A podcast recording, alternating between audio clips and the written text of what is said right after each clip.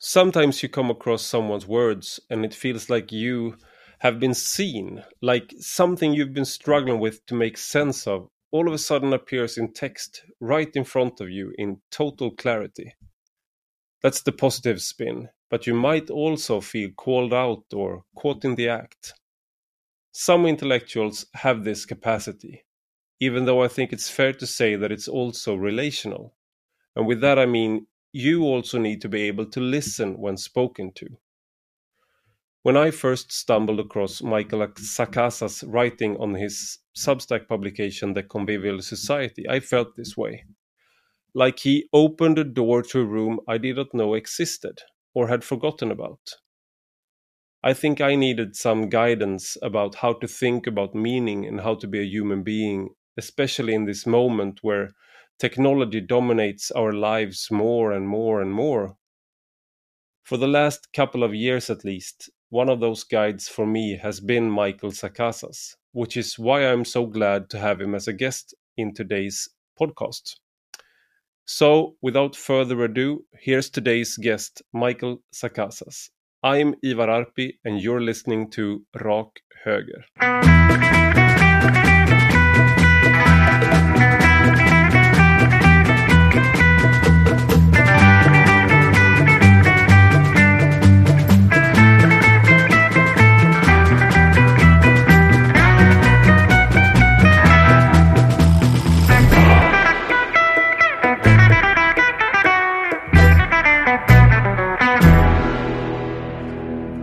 Welcome, Michael Sacasas, to Rak Höger.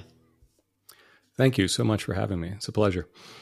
The first time I heard about your Substack publication, I wondered what the name was about. I think it was from the podcasts the development of the storm, Stormens utveckling in Swedish. They mentioned, and they had he had to repeat the the name of the publication, the Convivial Society, and because I, I hadn't heard because I'm as a Swedish speaker I hadn't heard uh, what what is convivial so I had to look mm. it up.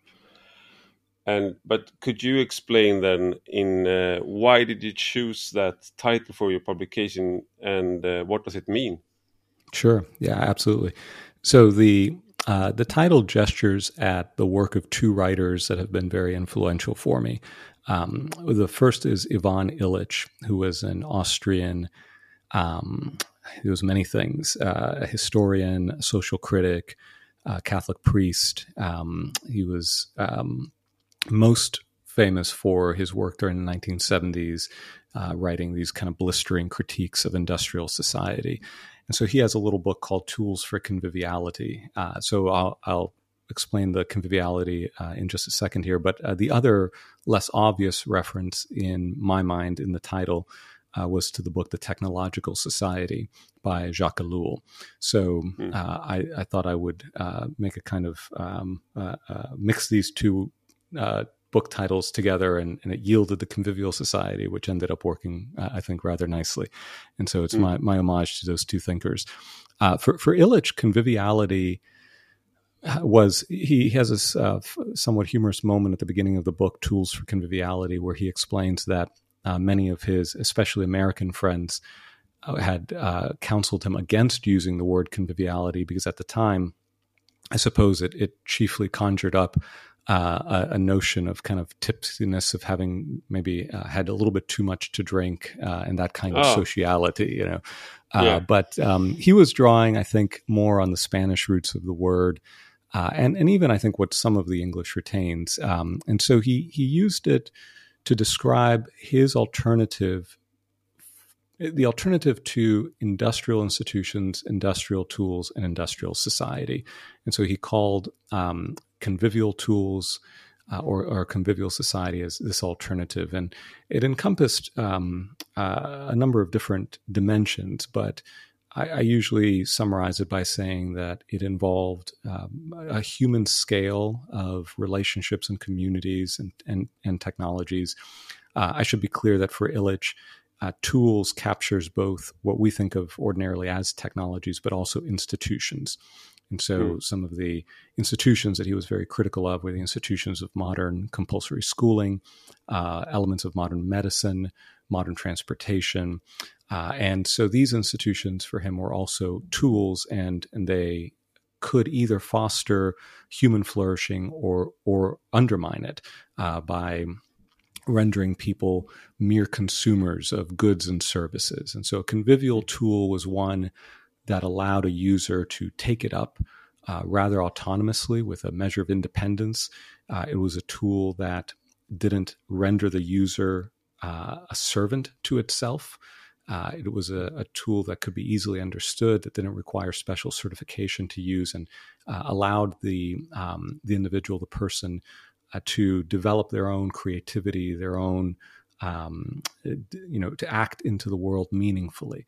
Uh, and so that was some of what was entailed by uh, by conviviality for Illich. But I think it does center on the human person, the, the well being of the human person, and human scale, and empowering technologies and institutions, which in his mind were precisely what we did not have uh, in the industrial world. Uh, we had the very opposite of that what you you sketch uh, or what you often get at is how technology um, today or the what what you also could say called the machine if you which encompasses both technology and institutions and uh, a, mode of being so to speak mm -hmm. in in our economic system and mm -hmm. what you try to get at is what kind of person does that make us? So, yeah. if, for example, in one of your uh, uh texts, which I will link, is uh, you have uh, 41 questions that you can ask um, mm. towards a technology, a certain technology. What does it? Yeah. What what will this make me into, and how, how which behaviors will this um, take out in me, and how how will I uh, behave towards others and mm-hmm. and was that is that the conviviality part like if you if you come up with an answer then that this will make me more part of my community and more uh, a better family member or a, a, more happy content person that's a tool for conviviality but if it's like a smartphone enslaving me to my twitter feed that might not be conviviality, or am I misinterpreting it? No, that that's a fine way of looking at it. Uh, I I think when I wrote those questions, I intended them to be um, a somewhat. I don't want to say neutral, but but a, a a tool, a diagnostic tool that a variety of individuals with a variety of ends or goals or aspirations or ideas of the good life could deploy to understand how the tool was uh, undermining or or possibly sustaining their moral, social, political aspirations, whatever the case may be. Uh, in in my view, I would want uh, conviviality is I think is a, a, a good way of framing the good towards which we might uh, want to order our lives, our society, and so those tools, those questions, I'm sorry, could uh, very well point the way, right? In the sense that they would, uh, the, the idea was to kind of help people understand that the tools themselves are not neutral, that the technologies themselves are not neutral. Uh, the the idea I was uh, running up against, which is very common, I think even today, although maybe less so when I first uh, began writing about technology, is that uh, tools are basically neutral. Devices are neutral, and all that matters is what we do with them, right? So we can do bad things with them, we can do good things with them, but the tool itself is indifferent. Um, and obviously, it does matter what we do with them. It does matter whether we put them to, to good uses or put them to uh, more perverse uses or whatever. But even apart from that, there's a, a another order of effects that uh, are a product of the design of the tool. Uh, it it predisposes us in certain ways. It shapes our perception. It mediates how we relate to others, how we relate to ourselves. Uh, it encourages certain behaviors. It forecloses other behaviors or possibilities. Uh, and so those questions were a way of, of trying to give people the tools with which to in, interrogate their tools in order to understand whether or not this tool was being um, uh, possibly again undermining their own aspirations for the kind of people they wanted to be, the kind of families they wanted to have, the kind of communities they wanted to live in, uh, because the, the mm. tool, independently of the use to which it was put, was going to have some effect. Uh, not all tools would, of course, have uh, equally powerful effects or consequential effects, but but none of them were neutral. Uh, and so that's where those um, where those questions kind of came out of. That was the motive for for drafting that list of questions. I read um, a book called um, Deep Work by Cal Newport mm-hmm. a few years ago, and uh, in a passage he he wrote about the Amish, and they basically have a similar process of asking a technology how, how does this affect our our uh, uh, community mm-hmm. and what one so, so, some of them um, there, there are different parts of Amish different they believe in a little bit different uh, like they accept uh, some tech, some accept some technologies and others accept more what what's what i find very funny is that even the most conservative of the amish uh, accept the washing machine so that's. What they've been asking when like you when you ask the, these questions towards a washing machine. Everybody, even the Amish, even the most conservative Amish, having twelve kids as a median uh, fertility, they okay. I won't be washing uh, clothes by hand when there is a washing machine. They draw the line there. Yes, but there is a line for, even for the Amish where they accept. Uh, the people who accept some of them uh, don't accept cars, for example. You can't even ride in a car in, in some sects, but mm-hmm. but do you do you do you often um, or are you do you th- find the Amish like inspiring, or is it when I bring it up? I'm uh, maybe doing you and myself a disservice to even uh, have a comparison with them. What do you think? No, I have long used the Amish as a, a good model uh, for for what we ought to be after, right? So I, I wrote um, maybe twelve years ago uh, a short essay called "The Tech Savvy Amish," and I think uh, what you highlight is, is is an important point. the The image of the Amish is that they are somehow uh, anti technology, but I don't think that's at all uh, the right way of framing it. I think it's better to say that they are they are pro community, uh, the the very specific kind of community they want to preserve, and they recognized, I think, um, long before many other people. Uh, in Western society, that the tools that they would introduce into the technology they would introduce into their community would again not just be neutral tools that, that they would just add to their community, but that it could have disruptive effects to their uh, the, the, the elements of their way of life that they saw fit to preserve. Uh, and so, mm. um, it, it, as you say, it varies uh, by the particular uh, group within the the larger Amish community uh, but they have they tend to have what we would think of as early adopters, uh, people that would sort of try out or test out a new technology to judge it, uh, to decide whether it's a technology that could be uh, affirmed and accepted into their society, or if it could be affirmed or accepted but within limits, so that there were different rules around its use, or whether it was best rejected altogether. Um, and I think we, uh, we, you know, uh, Western society, I think of Americans in particular, uh, ordinarily have have you know adopted first and asked questions later, uh, which is at that point you know much harder uh, to direct or drive or, or you know figure out the, the right accommodation with new tools. So I think the Amish gave us a model of how that could be done differently. Now, of course, the, diff- the, the, the key difference is that the the Amish communities are relatively small scale, right? And so and they have a, a kind of strong um, kind of, uh, for lack of a better word, uh, a political framework, right? A framework within the community that allows them to deliberate, to make communal decisions, uh, and you know, we generally we lack those structures. Uh, our our society is is not presently. I, I, think when I say our, I'm thinking uh, chiefly of American society, which is where I am and what I know best. Um, hmm. But it's it's not well equipped to create contexts for moral deliber- deliberation about new tools. And so, very often, you may have uh, individuals or possibly families that arrive at certain conclusions, but they're enmeshed in a society that uh, maybe hasn't made those same choices. And, and so, it, it's hard. you you find yourself kind of cutting against the grain of that society in, in ways that often entail sacrifices, um, uh, where your your freedom of, of action is actually quite limited. You know, I think one example of this that many people may be familiar with is that um, a lot of uh, employees may require a smartphone uh, of an uh, employers would require a smartphone of an employee, and so even if you were to decide, well, this is not good for me to to constantly be carrying this about. Um, there would be little choice there, right? So uh, the Amish have the advantage of being small scale, of having good deliberative structures in order to implement um, their vision for the good community uh, and to subjugate technology to that uh, larger goal.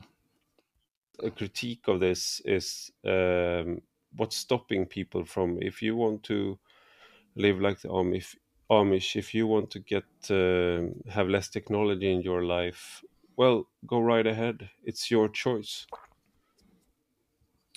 Right, and but yeah, as you you know, I think as you illustrate that, um, there there there are degrees of agency. The way I think about it is that degrees of agency that uh, any individual has. Right, so uh, I have a certain amount of agency with regards to the choices I can make um, the the technologies I invite into my home, um, those that I work with.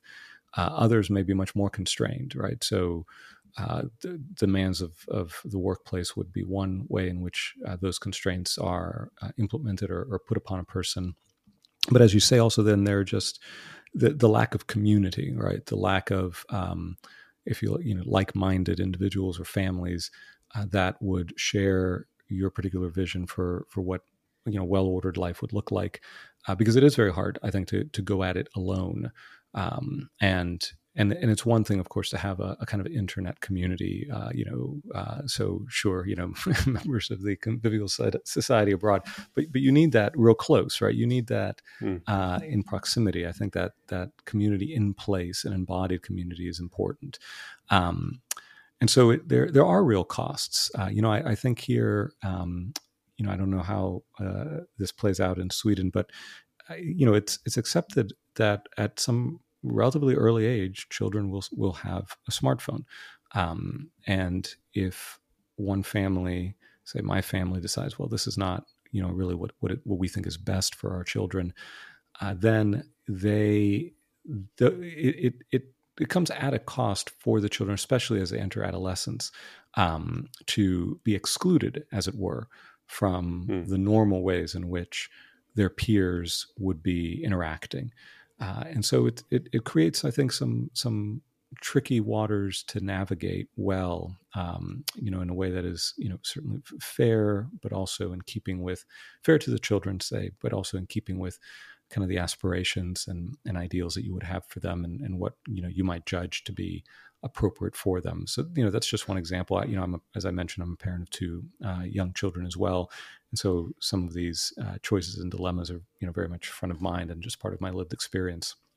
But mm. I think that you know, if you can find, um, uh, even just a small cadre of of families or or you know individuals of friends uh, who who can support themselves, support each other in these decisions, uh, and and kind of create uh, some structures for uh, a kind of rich communal life.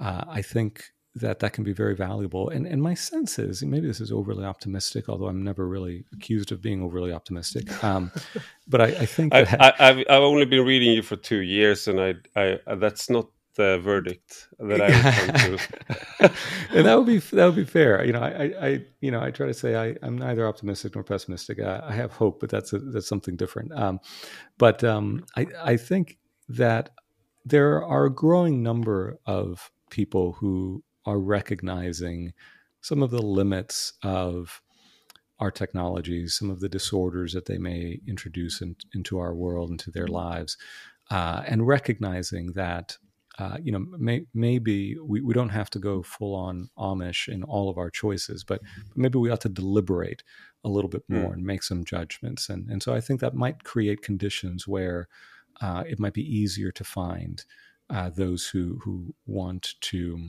kind of, again, pr- pursue a common vision of the good life um, and would support each other in that. Um, because otherwise, it, it, can be a very lonely and, and, and difficult um, uh, process. And your your latest uh, piece on um, on the convivial society uh, is titled "Waste Your Time, Your Life May Depend on It," and it's it was really uh, it was strange because I was talking about this with my my wife just today, maybe because I was uh, going to uh, interview you, but it was before I read the piece, and uh, it, it's sort of like one of the cardinal sins is in of the modern societies in the in your headline, wasting time and wasting being inefficient, unproductive, slow, um, and what you, you write in the piece that um, we uh, everything is uh, sort of um, sold in as uh, something we should um, save time time saving devices time saving technologies be more efficient adopt these habits. And of course like an obvious example is the car for example. When when you first have the car you can you can go much further much faster and you can do much more. And then in our own like i was 13 when i got my first uh, hotmail account hmm. and then you, like it revolution it was a revolution in how you can communicate. And you just felt that this is a revolution. But then as you as you uh, i mean i'm going to ask you instead uh, what is the problem with all these time saving technology? isn't that great? How how much faster we can go and how much more we can do? How much faster we can write right i i think that you know the there are a couple of ways of thinking about that uh, as you were talking about the car um, I was thinking of Ivan Illich, and and Illich is not alone in observing this, right? But um, you know, when whenever you have a, a, a society that widely adopts the car as a mode of transportation, you generate traffic.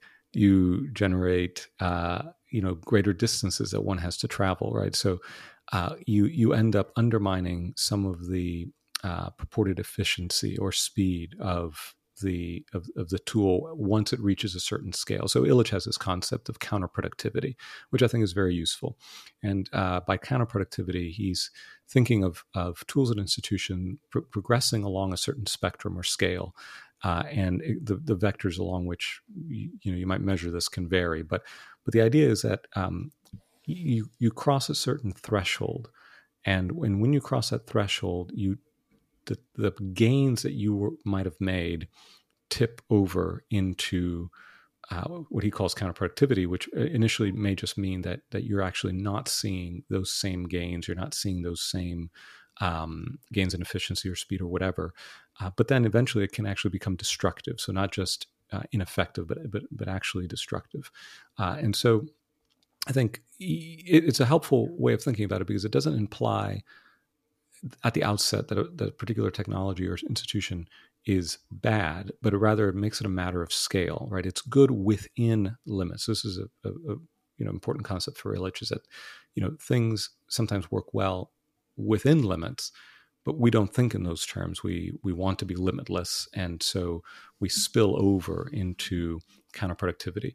So the the example of um, of email is interesting because I cite um, a legal professor here at Columbia University, Tim Wu, who uh, a few years ago observed, and, and again he's not alone in observing this. Maybe this is something Cal Newport says. I, have actually read only a little bit of, of, Newport's work, but the idea is that um, you you now get what uh, Wu calls the tyranny of tiny tasks, right? So uh, in a, in a time where you know to communicate require across distance, you know, may require me uh, to write a letter, uh, to sit down and write a letter and, and, compose it and send it out, and then I there's a you know some uh, amount of time it takes to arrive, and then the person receives it and writes and it comes back. Uh, there's this pacing this again scale in terms of, of intensity and or, or, quantity and time that allows us to manage that flow fairly easily and so we say what we save in the transit time, right? So email is instantaneous. Um, you know, we were communicating today, actually back and forth. You know, you in Sweden, me in, in the United States, and, and our messages yeah. were instantaneous. And and sure, that's that that there is a uh, a time saving there, but it mm. it lowers the barrier for communication. So I think I'm not alone, and, and I'm probably you know have a, a relatively easy case of this, but I'm constantly managing in, in my inbox uh, I'm constantly replying to email. Uh, and so whatever time was saved in in the transit of the message has been lost in the abundance and, and uh, quantity of emails that I now receive and have to respond to. Um, mm. You know, many of which you know unfortunately go unanswered just because it, it becomes overwhelming. Uh, and so I think you can that dynamic repeats across certain uh, m- many different categories. So there's a wonderful book I'll mention that uh, you know your listeners may be interested in. It's by um, a historian of technology named uh, Ruth Cowan, uh, C O W A N, and it's called More Work for Mother. And the book is an is an exploration of early 20th century labor saving, time saving technologies, uh, and it hmm. uh, and I think what it shows is that very often that that that time really wasn't saved. What ended up happening is that you you ended up generating a different set of expectations that required more of the the person who would be managing uh, the household chores. You know, in in, in the case of uh, you know American society, it, it, also meant that more of this work now fell on the woman rather than the man. The the, the uh, kind of the economy of the household was disrupted. Uh, but then there was also again this expectation that you would be just simply doing more. Uh, one mm. example of this is in you know in the states there's this expression that maybe is a little archaic now, but is it's spring cleaning, right? This idea that you do this large cleaning in the spring, and this comes from a time when uh, that would have been a, a, a, kind of annual practice that you do kind of deep cleaning of the home.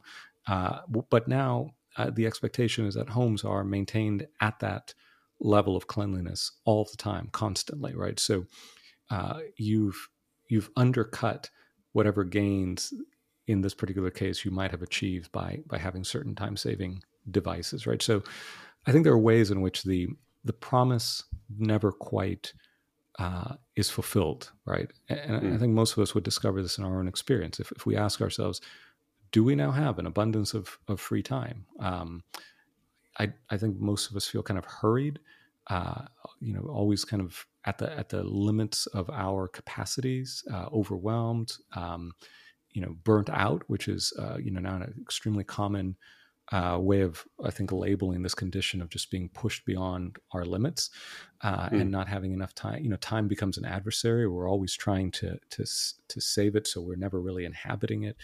Uh, so I think there there are many ways in which that idea that oh these tools are going to save time here, there, and, and, and everywhere just doesn't pan out in lived experience. And and then part of what I argue in that piece as well is that very often what you're being asked to uh, outsource or to hand over to a device or technology are just simply the, it's the stuff of life, right? It's the stuff through which I uh, demonstrate my care for my family. Uh, it, it's it's just human life itself. There's always this promise that oh, you'll be free to do uh, these other wonderful things, you know, to be yeah. creative or to, you know, focus on your wellness or self actualization. Um, but I don't think that actually bears out and it, and it distracts us from the fact that through our labor, we express our care uh, hmm. for mm. one another, for the world. And if you're always outsourcing that, you're actually disrupting the very way in which I think human beings find a sense of fulfillment and satisfaction and cultivate skills that give them a sense of, you know, a, a true sense of well being, not one that, you know, is built upon um, some 10 step program that you have to, you know, buy or purchase. Hmm. And um, you can still keep your washing machine. You you you, you don't. you, there there you can keep technologies uh, uh, what what you also highlight in your in your pieces uh, and now is that uh, we adapt very quickly to a new technology. Uh, so to a car, for example, and uh, and you have the uh, you you adapt and you expect a certain speed, and also you have the congestion of traffic, and you can mm -hmm. see that very visibly mm. with cars, and you can also see it in uh, right now. I have 11,227 unread emails in my main email box. And then if you add up the other emails, I also have, I think I reach 14,000.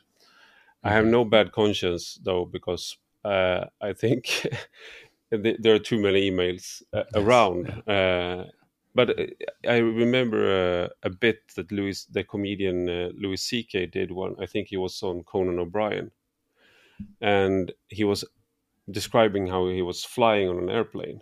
Mm-hmm. And uh, there was a guy in the next seat, and he was sitting with his smartphone. And then he was like exasperated, and he said, "Ah, this is bullshit." and it and it was the Wi-Fi on the airplane was down, and Louis C.K. said, "You're flying in a in a in a in a rocket through air, and surfing the internet." With a device in your hand and that that and for a while that wi-fi was down and that makes you so angry and stressed yes. like what is hap- what is happening like yes. how how how fast did you adapt to this situation yes. this technology right I remember that bit very well, actually. Yes, I, I think yeah. that, that, that, that's quite right. Exactly. So, um, you know there's uh, i think the economists have a term for it you know a hedonic cycle or something but you you mm. you, you adapt very well and, and so the um the the the amazing quality of it or or what it purports to do for you very quickly fades and uh, and in fact begins to generate um you know anxieties uh, a sense of stress uh, to say nothing of maybe a sense of entitlement as to what you expect um, how, how mm. you hmm. expect the world to respond to you and to your demands um, as well so yes right that that's a that was a that was a good bit uh, you you also i think it's uh, ivan illich you quote it might be um, someone else but you have a a piece that's titled uh, "The Human Built Society is Not Built for for Humans." That seems counterintuitive. Mm-hmm. Um, so what what what do you mean by that? Yeah, you or so, Ivan Illich? yeah, well, that was uh, yeah, I, I that was my phrase, but I think it captures um, part of what Illich is uh, analyzing about modern Western industrial societies, and and maybe even more so a little bit the work of, of Jacques Ellul, uh, who hmm. in the 1950s wrote a book called The Technological Society, which I referenced earlier, and uh, the the overarching insight of that book is that all of society is ordered by what uh, he he was a French scholar he called la technique, and by it he meant um, the way I would put it today, the way I think we could put it today is that there's an imperative to optimize everything for efficiency. Um, hmm. And again, this is not to say that some things ought not to be efficient. There, there, I'm sure there are things that should be efficient that could be made more efficient, and, and, and that that would be a good thing. But here, the idea is is that that ideal spills over uh, into all forms of life, right? Into all all areas and dimensions of our existence, so that our highest ideal, our highest goal, is simply to to optimize for efficiency. Um, this Ellul called the 1950s uh, technique.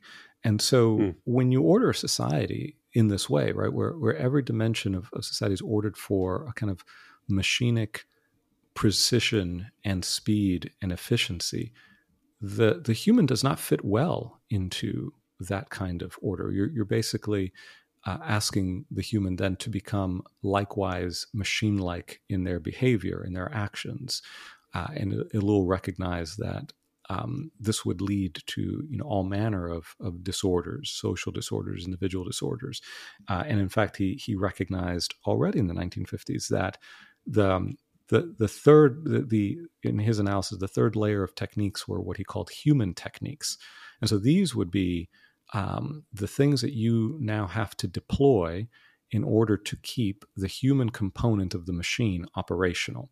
And so all of a sudden you discover uh, that the rate of work or the scale of work or the pace of work causes the human machine to break down. And so you grant it uh, you know certain limits or a vacation every so often or you deploy pharmacological interventions uh, if you know mental health becomes an issue. And you do all of this. Ellul says you know this goes under the guise of humanizing the techniques. Um, i was thinking a lot about this when humane technology became a kind of um, uh, more current idea recently.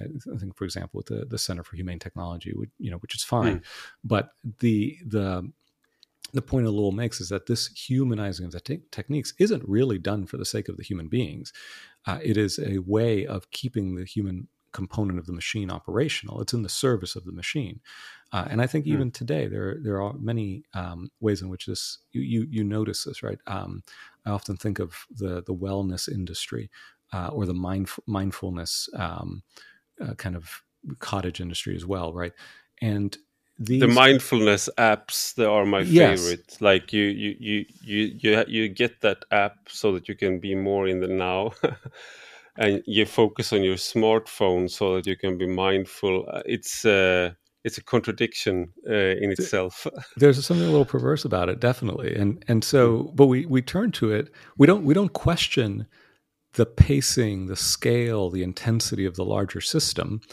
We just figure out ways to cope within it. And and at some level, you know, I, I it's fine. I get it. You know, I think some people would would say the same thing of some of the ways that I you know think about technology, because you can't overturn the system.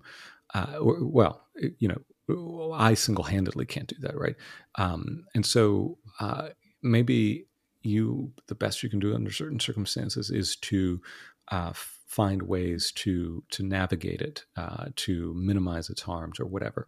Um, but I think it, it does matter the, the mindset that you bring to that, whether it comes along with a deep questioning of the, the very assumptions of the system, or whether you buy into the logic of the system and are just deploying these things to try to get ahead within the context of the system or stay alive within the context of the system. You know, mm-hmm. one example that you know I uh, remember from from recent years is the um, the report that Amazon warehouse centers have um, uh, aspirin dispensers on the wall, right? So, you know, you you have that uh, ability to just tap that dispenser, get your aspirin, but so you can stay on on the job, right? Um, yeah. So the, there there are ways in which you know we have constructed a society whose pacing, whose rhythms or lack of rhythms, or what they're not humane rhythms, right? It's, you know, I think another example of this that I, I think is um, interesting is el- electric lighting, right? So, electric lighting s- s- suddenly appears to be causing all sorts of disruptions, right, to the human, to, to, to human physiology, right, to the human being as an embodied creature with certain needs uh, for sleep and for rest. Uh, and of course, nobody was thinking about this in the 19, 1890s or 1910s or you know uh, 1940s through different waves of electrification from the cities into the rural areas.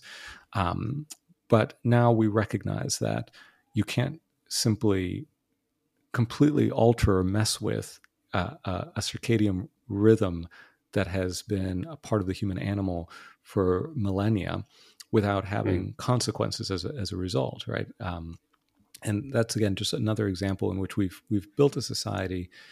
Uh, uh, we, have built the human built world, right? The, the, material dimensions of our society, while uh, clearly in some respects offering some advantages or some uh, ways in which it does improve our well being. In other ways, has has not been conducive to our thriving as the kind of embodied creatures that we are. Because I think very often what gets lost is the fact that our body has natural limits and we want to act as if it doesn't, hmm. um, mm. and that there are rhythms that are good for it. Um, and then there's a dimension too here that I'll mention, which is uh, a kind of economic element to this. Um, you know, I, I, often kind of use the, the, the compound adjective techno-economic because these two things, these two elements of society are so tightly interwoven. Mm. So there is the uh, the, you know, a lot of these developments are, are driven by a pursuit of, of greater profit or uh, greater productivity on economic terms, um, and so you you have to consider as well. I think this this pattern where many things that were simply a, a, a public good, something that was just available to the human being as a human being in the world, are somehow removed or bracketed or we lose access to them but then they're returned to us as commodities something that we have to to pay for. They become services we pay for. Um, you know one of my examples uh, of this is related to electric lighting right? So we've electrified the skies so that nobody can see uh, most people living in, in urban suburban areas cannot see the the glory of the, starry heavens right? This is hmm. this inheritance of humankind has been lost to a large portion of the human population living in, in industrialized societies. But yeah. uh, you can you can pay for dark sky tourism right? Where you can you can buy this tour out into some dark sky region which becomes you know becoming increasingly rare. Uh, and if you're wealthy enough you can do this for yourself to, to to avail yourself of this good that used to be public. Um, yeah to the degree that uh, some measure of, of, physical activity was a part of daily life for most human beings. Uh, now we we don't have that for a variety of reasons in in most settings, uh, but you can buy a gym membership, right? So you you have all these ways. And you also buy the uh, many many times nowadays. It used to be like the, the the rich the the stereotype of a rich man was that he was fat and had a uh, cylinder hat, top hat, yeah. and and now it's uh, the opposite because it's uh, if you if you can have the time to work out and yes. Uh, have a correct diet, you can eat the healthy food. Right. That's that's time consuming now, and uh, what's most available is uh, especially I, I know it's more like like this in the United States, but in here in Sweden as well it's very uh, very affordable, very um, convenient fast food, and yes. you if you uh, uh, don't earn that much money, you have a harder time finding you. Basically, it most of the time it means that the human animal uh, there's no space for like taking an hour off to go to the gym. Whereas I, when I worked as a journalist at the Svenska Dagbladet, I could go out, go away for two hours and uh, go to the gym, have lunch, as long as I produced my my article. Mm. Uh, so I had the uh, the privilege of mm-hmm. um, just delivering uh, and having more leeway and uh, yes. adapt if I was tired or if I had a. Whereas somebody working on on the roads or um, th- they don't have that luxury right. that I had. Right. So yeah, even exactly. even exercise becomes a commodity for yes. uh, where the w- wealthier and more privileged have uh, more access to it. Yes, exactly so. Yeah, and and there, I think there are so many examples along this way, and I think they all fall under this idea that we've we've built a world that, we, you know, to borrow a technological metaphor, whose default settings are not conducive to the well-being of, of or maybe conducive to the well-being of a very few uh, mm. but but not to most. Uh, and so that's what I meant by that phrase that you know the human built yeah. world is is not built for humans. It really stuck home because uh, when that that article because we live in uh, as rural as you can live mm. while still being pretty close to um, capital and uh, it's pretty far off. You can't go every day uh, or mm-hmm. it, but it's a dirt road uh, up to our house. We have basically no neighbors, and I can see all the stars mm. and the uh, aurora borealis. We've seen it uh, mm. two winters in a row. Mm. I have to. Um, how do you say it? I have to to dig out uh, the road yes. by hand when we so uh, the kids can't go to school some days because there's so much snow. I have to yeah. I have to do it by hand, and it's a great experience. But one thing when I read your article was it just struck me that this is uh, the road, the dirt road. There are so few cars coming here, but there is enough that I still have to tell my kids to not play outside the garden. Mm. Mm. We live in like in the middle of nowhere, almost when it comes to transportation. You can't get less traffic than this in this part of of, of Sweden, and Sweden is not a densely populated country to begin right. with. And still, the kids can't play out in the roads because the cars they don't. They also know that this is sparsely populated, so they don't. They think that there are no kids out playing yes. in the road, so they go really fast because that's freedom. You mm-hmm. here you can speed a little bit because there's no one around. Yeah. At, uh, until you hit a kid. yeah. Right. Right. So, yeah. So we have to be very careful with the kids out here uh, because. Um, they, they they don't the cars don't expect them and they don't expect the cars. Yes. I think it was in that post where i, I shared this uh, little anecdote that uh, ivan illich told about um, being in a village uh, where you know roads were in Mexico. So he spent a great deal of time in Mexico in Cuernavaca, and then he he was in a small village where the you know uh, roads were first paved, and uh, and there was a, a, man who would sit by the side of the road, and I forget what he would do, but he would be there. And then one day he was hit by a car, uh, and uh, Illich overhears somebody say something like. Uh, well, you know, he he had it coming. You know, he should have known better. and it it it it struck me. I was thinking this in terms. There was a story at the time about um, uh, some some company that was developing a kind of beacon that people could wear so that it would alert autonomous vehicles uh, of their presence. You know, and I imagine a scenario where, where an autonomous vehicle maybe hits somebody, uh, some pedestrian, but they're found not to have been wearing their beacon, right? And so, well, it's their fault, right? You know, they they yeah. should have known better. And how irresponsible. Quickly, yes, that's right. That's right. Uh, and it's interesting because it did at that time as I was thinking about that story. Uh, all of a sudden, it did strike me that you know the the, the care with which we have to instruct our children uh, to simply keep them alive, right? That they don't have this this freedom to simply be or explore. That they they have to very carefully mind the roads, very carefully mind the parking lot, constantly be on guard, uh, because otherwise uh, they may get hit by a car and and badly hurt or killed. And and there was there was suddenly this kind of absurdity to that whole situation that struck me. We take it absolutely for granted, you know. Of yeah. course you, uh, but but when you think about the fact that you we have to do and it's your example even in this rural areas i think um, you know uh, uh, even perhaps more powerful right that there's this um, way in which we expect the human to conform to the system um, mm. Illich has a great quote. I don't know it off offhand. I wish I could um, quote it from memory. But uh, basically, the idea was that you know we we build um, we we build a world and then find that that we have to conform ourselves to it right we we build mm. it hmm. according to what we think will be our desires but we must now change ourselves to fit its patterns hmm. the one of the like a contrast to ev- basically everything we've been talking to or or uh, the, the, changes and the uh, the, the technological uh, society we've been talking about is the illustration to your uh, publication, which is a fantastic uh, painting by I, I, will massacre his name, but Pieter Bruegel the Elder, Belgian, yes, yeah. uh, one of the best painters of all time.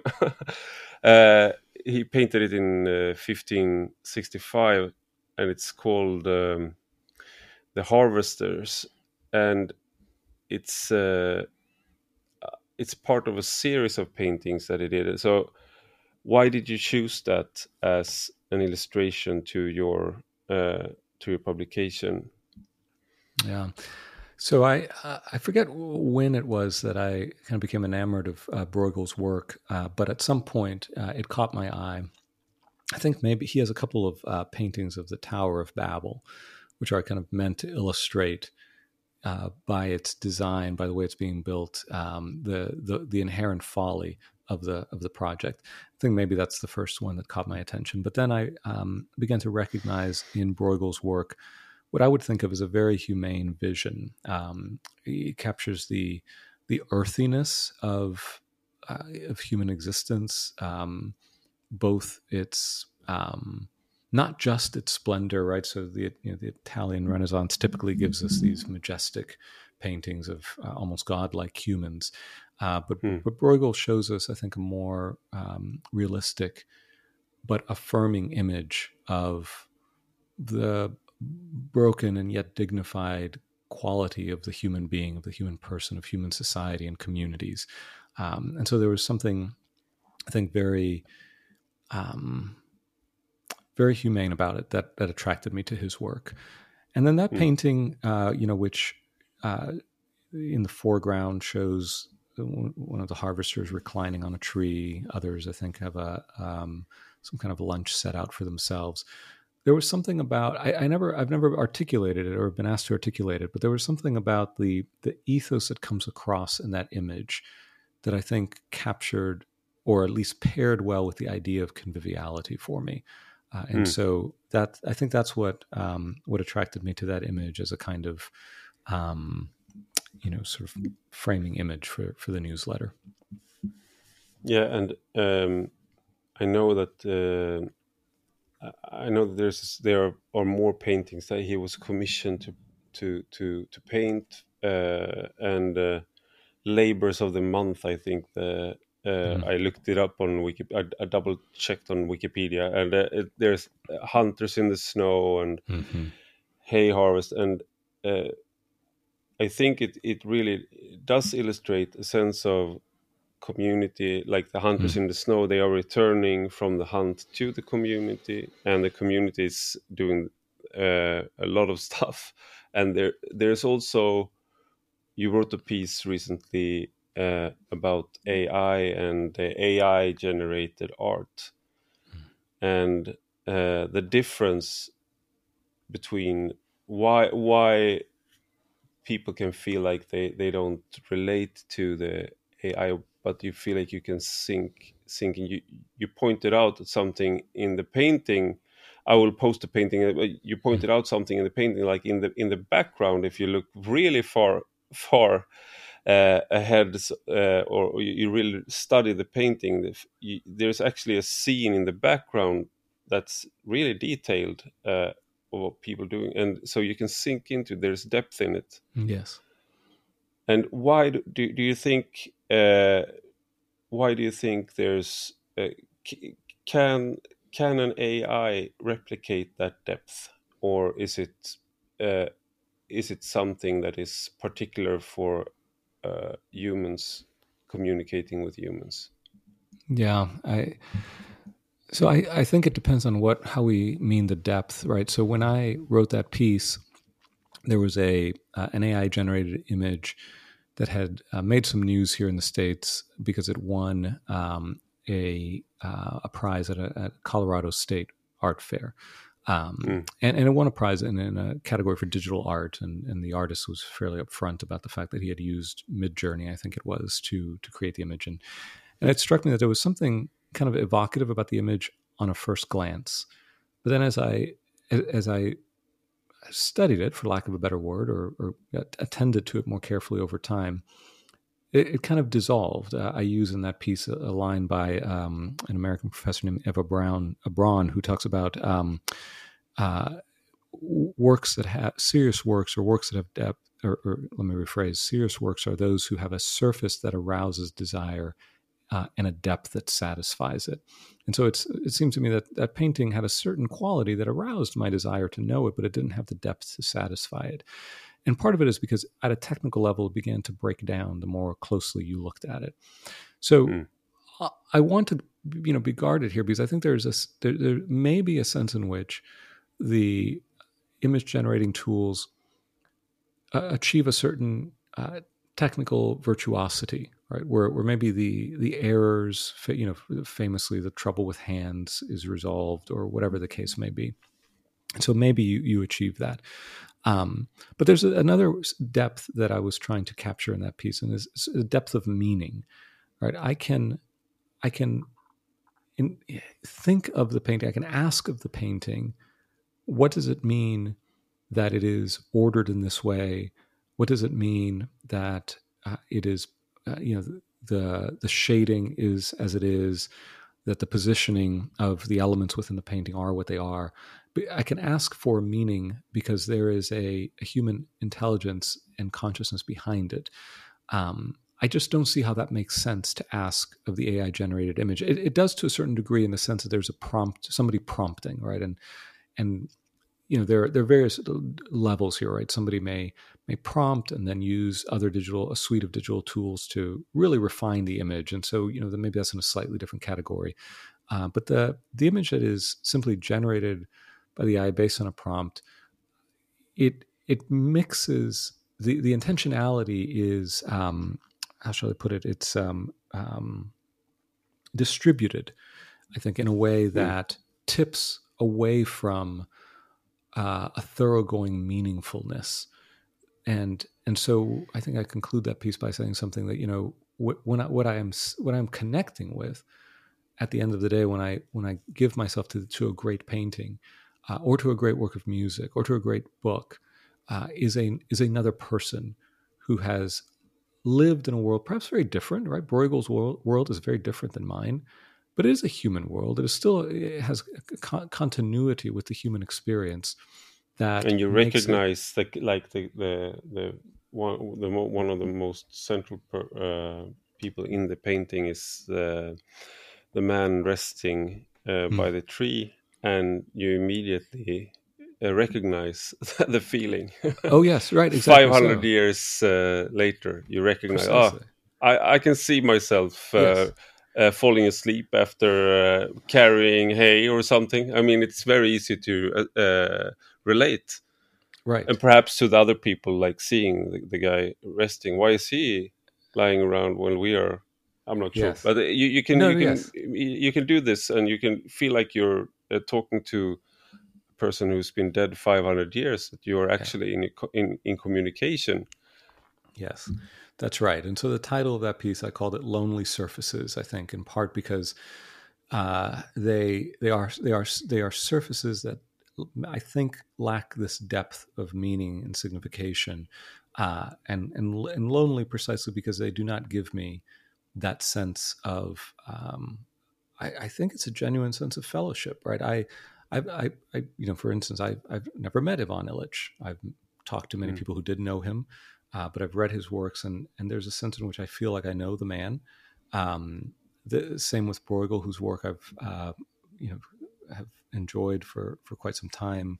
Uh, a, a, poet W. H. Auden, whose work has also been important to me, because there's something of the person that comes across in the work, and, and if you mm. achieve a, a level of familiarity with it, you I don't know. I think, you know, Auden has this phrase, breaking bread with the dead. And you feel like there's a kind of fellowship that you are able to maintain even with the dead. Um, and there's a, a, a, camaraderie there, a kind of community that can form.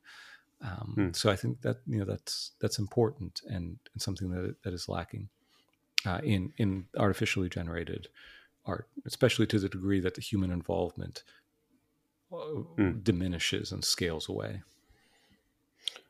So one uh, final question question because I've taken up much of your time is uh, when I talk about these issues with uh, uh with people, friends and others that uh, about artificial intelligence, the challenges and the dangers, or the why when, for example, when you see people uh, families at restaurants and the children are uh, are watching screens and the parents also perhaps and nobody's mm, talking yes. uh, it's peaceful but it's uh, it's not a piece that i would choose.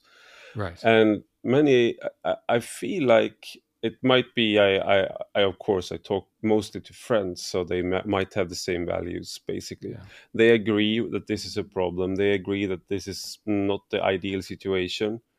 And you you feel like you're you're approaching some sort of uh, agreement. And then many of them uh, shy away in, in the last uh, last second and say like wow but there's nothing you really can do. And mm-hmm. Uh, it's inevitable. It's it's change. It's progress. Uh, that's that's the main argument. And then there are some who are uh, um, concerned about china says if we don't do it if we don't adopt all these tech all this technology and develop it china will. So so what yeah. do, do you think it, it is inevitable or and is it uh, um, we, we, we talked about earlier how you could find like-minded people but is there a um, are there like strategies or or is, is there any hope for uh, people who who might feel lonely but want to resist or can we choose differently yeah so i've written um, early in my, my writing about technology the um, think probably the, the best known piece from that period is a, a, or, or, concept is what I call the Borg complex. This is from the American uh, sci-fi TV show uh, Star Trek, and uh, there was a character, the Borg, and its famous line was, uh, "You know, resistance is futile." Mm. And so uh, it seemed to me as I began reading a lot of popular writing about technology that it had that same quality to it, the one that you described some of your friends adopting, perhaps, right? That um, well, you may lament it, but uh, resistance is futile. Uh, you will be mm. assimilated. That was the second part of the thing, right? Yeah. Um, and I, I, so I, you know, I don't know. There's one sense in which I think that that is not right. Their choices are being made, right? Maybe you and I aren't making those choices, uh, but corporate boards are making those choices. Uh, politicians are making those choices. Um, consumers make some of those choices as well. Uh, and and again, it goes back to the to the question of agency. Uh, I don't have the same agency that a corporate CEO has. I don't have the same agency that an American senator or um, someone who is on an EU commission may have. Um, and and I, I I often leave it to other people to think about what policies, uh, governmental policies, might be effective, what kind of collective action um, by workers, for example, might be effective in certain companies' settings. And those those are all very you know important parts of the the total response that any society can mount. Um, I tend to address myself to uh, people like myself, right, in the sense that uh, I, I, don't have that kind of power or standing uh, and so, but I but that that doesn't mean I don't have any choices, right? Uh, I still I, I, still wake up in the morning and, and, I'm presented with a set of constrained, limited choices, perhaps. Um, and I think th- that to whatever degree we can become thoughtful. Uh, Marshall McLuhan, we haven't talked about him, but another influence in my thinking. Marshall McLuhan has a, a great line where he says that um, nothing is inevitable if we are willing to contemplate what is happening right and so mm. if if we're willing to think and act uh, and maybe assume some responsibility uh, take up certain sacrifices which end up uh, maybe not even being sacrifices in the larger scope of things because of what we get back in return. I think we can make things a little better a little different. Uh, we can you know in a sense also bring others along maybe by the so so somebody like what you're describing people who recognize that maybe something is off right? When we we sit the one year old with a smartphone at the restaurant table and barely give them a chance to cultivate their own uh, imagination or to be a part of a family and, and have those exchanges that you know, teach that child how to be human in the world over time um, hmm. that they're they're you you could have chosen differently, right? I, you know, I, and I understand. I mean, you you know, you're, you're a parent of four young children. I you know, I have my two. It, it sometimes is very tiring, a little exhausting, um, hmm. and it's very easy to just say, well, just you know, just put that there. Uh, but if you can muster the, the the the courage to not always yield to that temptation, I think something something will be gained. Uh, you and, and it's a kind of sacrifice I think that is entailed by by love for, in this case, the child. Um, we can have a subtle influence. I think what we must always kind of resist is a kind of self righteousness. I'm doing this right, you are not, right? So hmm. that always must be resisted. Um, but to maybe say, well, maybe it's maybe we do have a choice here, or maybe you, you know, uh, another great line from Illich that I like is in, in a conversation where he's explaining how uh, he he's resisting the use of the word value because it implies mm. a kind of market relation and, and everything and wants to kind of cultivate the language of the good. And the interviewer yeah. asks him, well, you know, is it possible to change society's use of this language? Uh, you know, is it possible to return to the language of the good? And and Illich's response is, between you and I, right now, yes, right. And so it reframes the problem Right? If I hmm. think about changing the, the whole way society, you know, orders itself, of course I will feel that there's a, an inevitability and a powerlessness that's demoralizing. But that mm. that gesture, well, between you and I right now, yes, and who knows what will come of that, right? And I think it is important to not think only in terms of of this. You know, so much of our media locks us into the present, this moment, Uh, but what would it mean to think about two or three generations hence and to begin laying seeds for a retrieval of a certain way of being human in very small scale ways um, that may bear fruit over time? Uh, I, I at least take some comfort in thinking uh, along those lines. Um, but in a sense, also, if you know, if I'm prepared to just kind of play the fool uh, to the society with the choices I make, I think um, I've kind of made my peace with that as well. Thank you, Michael Sacasas, for being part of Rak Höger. Yeah, my pleasure. Thank you so much. I really enjoyed the conversation. Och stort tack till er som lyssnar. Gå gärna in och skriv en recension på Apple Podcasts eller i den app där du lyssnar på podden så hjälper du andra att hitta den och du hjälper mig att bli bättre. Och detta är alltså en del av en större publikation på Substack med samma namn som podden och du hittar alltihop på www.enrakhöger.se och om du blir betalande prenumerant idag så får du 20% rabatt. Då ska du gå in på www.enrakhöger.se podd. Och betalande prenumeranter, då får man ta del av hela poddavsnitt, alla texter och exklusivt extra material. Och har ni några frågor eller synpunkter så tveka inte att höra av er på ivararpi Vi hörs om en vecka igen.